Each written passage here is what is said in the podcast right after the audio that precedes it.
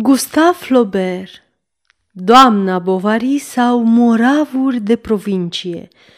Partea 1 Capitolul 4 Invitații sosiră de vreme, cu trăsuri, cu briști cu un cal, cu faetoane cu două roate, cu vechi cabriolete fără poclit, cu tramcare cu perdele de piele, iar flăcăii din satele mai apropiate în căruțe, înșirați în picioare, sprijiniți de loitre ca să nu cadă și scuturați zdravă în întrapul cailor. Veniră de la zece leghe departare, de la Goderville, de la Normanville și de la Cani. Fuseseră invitate toate rubedenile celor două familii, prietenii cu care erau certați și cu care se împăcaseră și cunoștințele pe care le pierduseră din vedere de multă vreme și cărora le-au scris să vină. Din când în când se auzeau peste gard plesnituri de bice. Bariera se deschidea îndată și intra o căruță. Venind în galopul cailor până la prima treaptă de intrare, căruța se oprea brusc și lumea începea să iasă, care pe unde apuca, frecându-și genunchii și întinzându-se. Cu coanele, cu bonete, Purtau rochii ca la oraș, lanțuri de ceas din aur, pelerine cu colțuri încrucișate vârâte în centură sau mici broboade colorate prinse la spate cu un bold, care le lăsau ceafa goală. Băieții, îmbrăcați la fel cu tații lor, păreau stingheriți de hainele noi. Mulți dintre ei încălțaseră chiar în ziua aceea prima pereche de cizme din viața lor – Alături de ei, fără să sufle un cuvânt, în rochea alba primei împărtășanii, lungită cu această ocazie, vedeai câte o fată de 14 sau 16 ani, fără îndoială verișoară sau sora lor mai mare, rumenă, uluită, cu părul gras de atâta pomadă de trandafir și temându-se grozav să nu-și murdărească mănușile – cum nu erau destui rândași ca să deshame caii de la toate trăsurile, domnii își suflecau mânecile și se apucau chiar ei de treabă.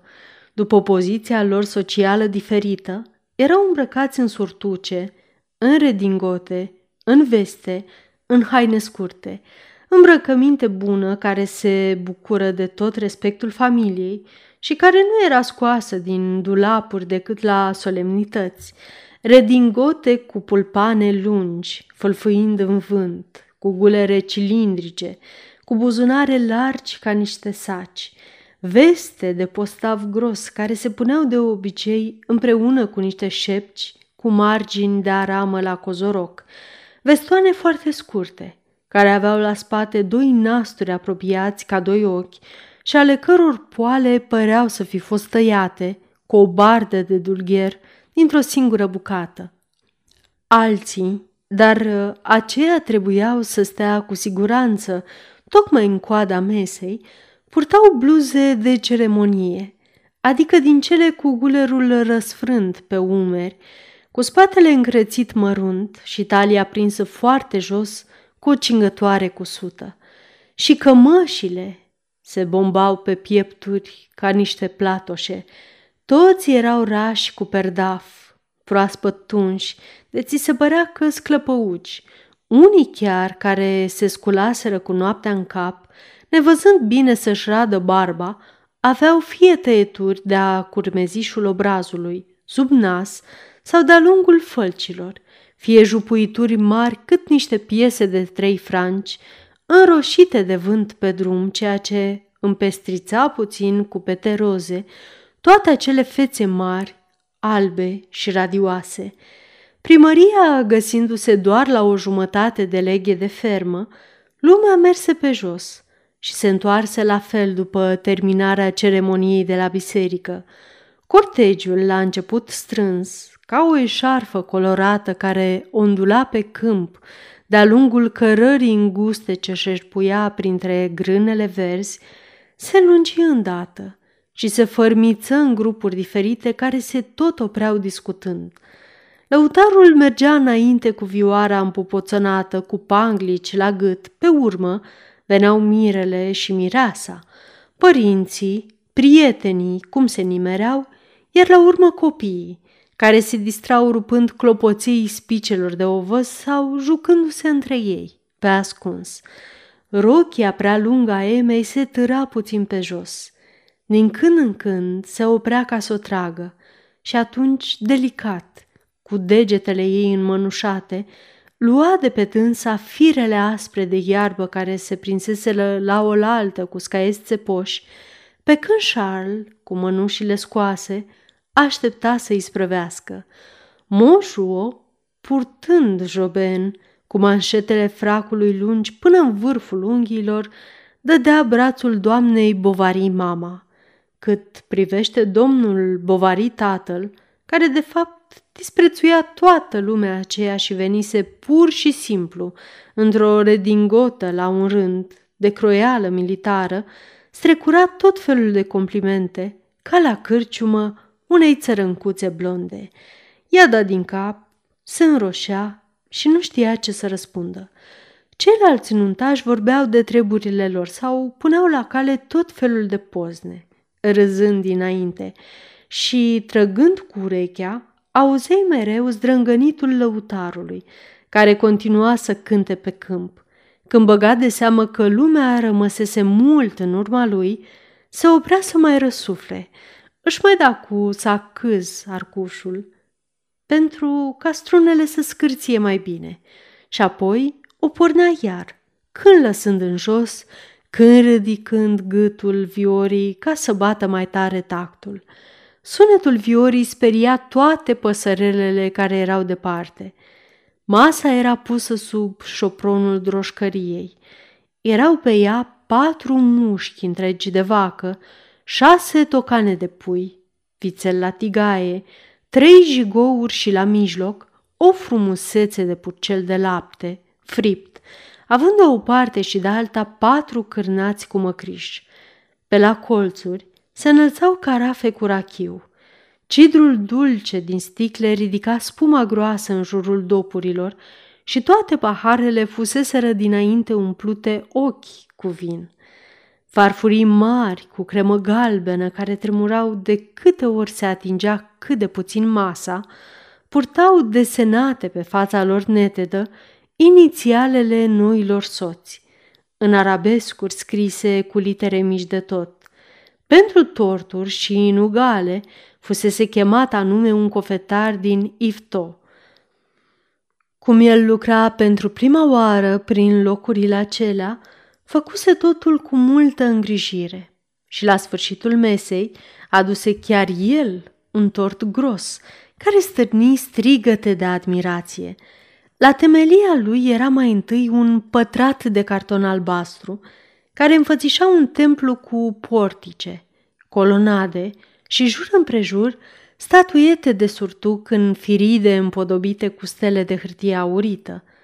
Urma apoi la etajul al doilea, un turn din prăjitură de Savoia, înconjurat de mici fortificații din angelică, migdale, stafide, felite portocale și în sfârșit pe platforma de sus care era o pajiște verde cu stânci, cu lacuri de dulceață și corăbii din coș de alune, se vedea un amoraș care se da într-un scrânciob un scrânciop din ciocolată, ai cărui stâlpi avea un vârf în locul capului rotunjit, doi boboci de trandafiri.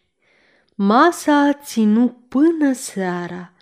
Când erau obosiți de stat pe scaun, mai ieșeau să se plimbe prin curte sau să joace dopul în șură și pe urmă se întorceau iar la masă. Spre sfârșit, câțiva adormiră și începură să sforie – dar la cafea totul se însufleți și atunci începură să cânte, să facă scamatorii, să ridice greutăți, să treacă pe sub propriul braț sprijinit în degetul mare, să încerce să ridice căruțele pe umeri. Făceau glume fără perdea, sărutau doamnele. Seara la plecare caii, îndopați cu o văz până în gât, nu voiau deloc să intre în hulube. Azvârleau, se ridicau în două picioare, hamurile se rupeau, stăpânii înjurau sau se prăpădeau de râs. Și toată noaptea, pe lună, drumurile au fost pline de căruțe care își luaseră vânt gonind în galop, sărind prin șanțuri, peste movilele de pietriș, dând peste talazuri. Femeile se aplecau în lături, prin portiere, ca să prindă hățurile. Cei care mai rămăseseră la Bertro își petrecuseră noaptea bând la bucătărie. Copiii adormiseră pe sub bănci.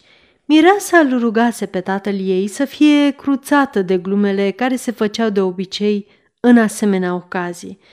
Cu toate acestea, vărul lor, un vânzător de pește, care chiar adusese ca dar de nuntă două zlăvoace, începuse să împroaște cu gură apă pe gaura cheii când moșul o sosi tocmai la timp ca să-l oprească și să explice că importanța situației ginerului său nu îngăduia asemenea necuvințe.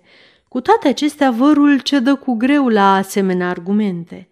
În sinea lui își spuse că moșul s-a fudulit și se retrase într-un colț unde erau alți vreo patru-cinci invitați, care, brodindu-se să aibă la masă din întâmplare de câteva ori în șir niște bucăți de friptură proastă, găseau și ei că au fost rău primiți, cleveteau șușotind pe contul gazdei și îi doreau, pe ocolite, să ajungă la sapă de lemn.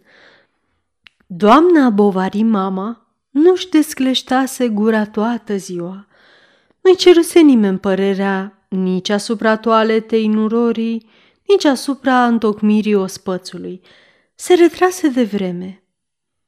Bărbatul ei, în loc să urmeze, trimise după Havane la Saint-Victor și fumă până la ziua, bând groguri de rachiu de cireșe, amestec necunoscut de ceilalți, ceea ce îl făcu să crească și mai mult în stima generală. Charles nu era poznaș din fire. Cât ținu nunta, nu strălucise.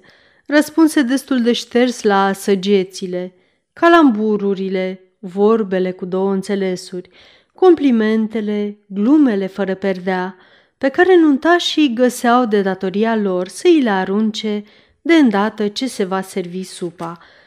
În schimb, a doua zi părea alt om. Mai degrabă pe el l-ai fi luat drept fecioara din ajun, pe când mireasa nu lăsa să se vadă nimic din care să se poată ghici ceva. Nici cei mai șireți nu știau ce să creadă și o cercetau când receau pe lângă ei cu o atenție exagerată. Charles însă nu ascundea nimic. O numea nevasta mea, o tutuia, îi întreba pe toți dacă au văzut-o, o căuta peste tot și deseori o lua cu el în curte, unde îl vedeai de departe printre copaci, prinzând-o de mijloc și mergând mai departe, pe jumătate a plecat asupra ei, boțindu-i cu capul fișiul de muselină plisată de pe piept. La două zile după nuntă, soții plecară. Din cauza bolnavilor, Charles nu putea să lipsească prea mult. Moșruo îi pofti în cărucioara lui, care se îndrepta spre Vasonville și îi putea însoți chiar el până acolo. Acolo își mai sărută odată fata, coborâ și porni înapoi. După ce făcu vreo sută de pași, se opri și văzând cum cărucioara se îndepărta cu roțile învârtindu-se prin praf, oftă din greu.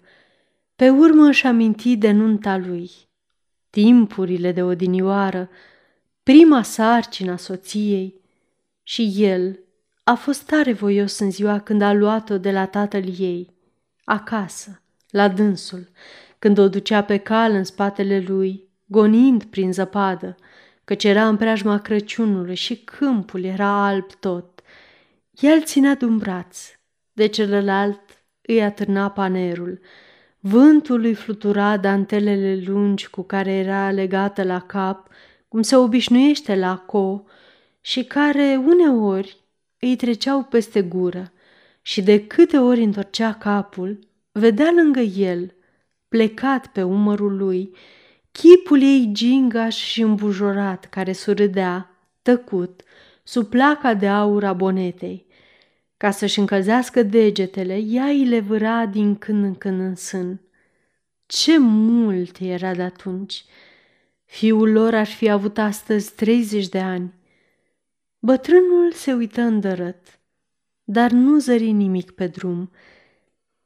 Se simți trist ca o casă goală și, cum amintirile duioase se învălmășeau în capul lui, întunecat de negurile chefului, cu gânduri negre, simți pentru o clipă dorința să se abată pe la biserică, temându-se totuși ca nu cumva această priveliște să-l întristeze și mai mult, se întoarse de-a dreptul acasă. Domnul și doamna Charles sosiră la toți pe la șase. Vecinii ieșiră la ferestre să o vadă pe noua soția doctorului lor.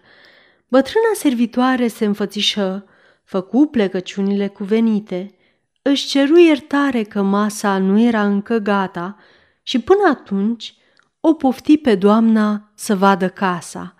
Sfârșitul capitolului 4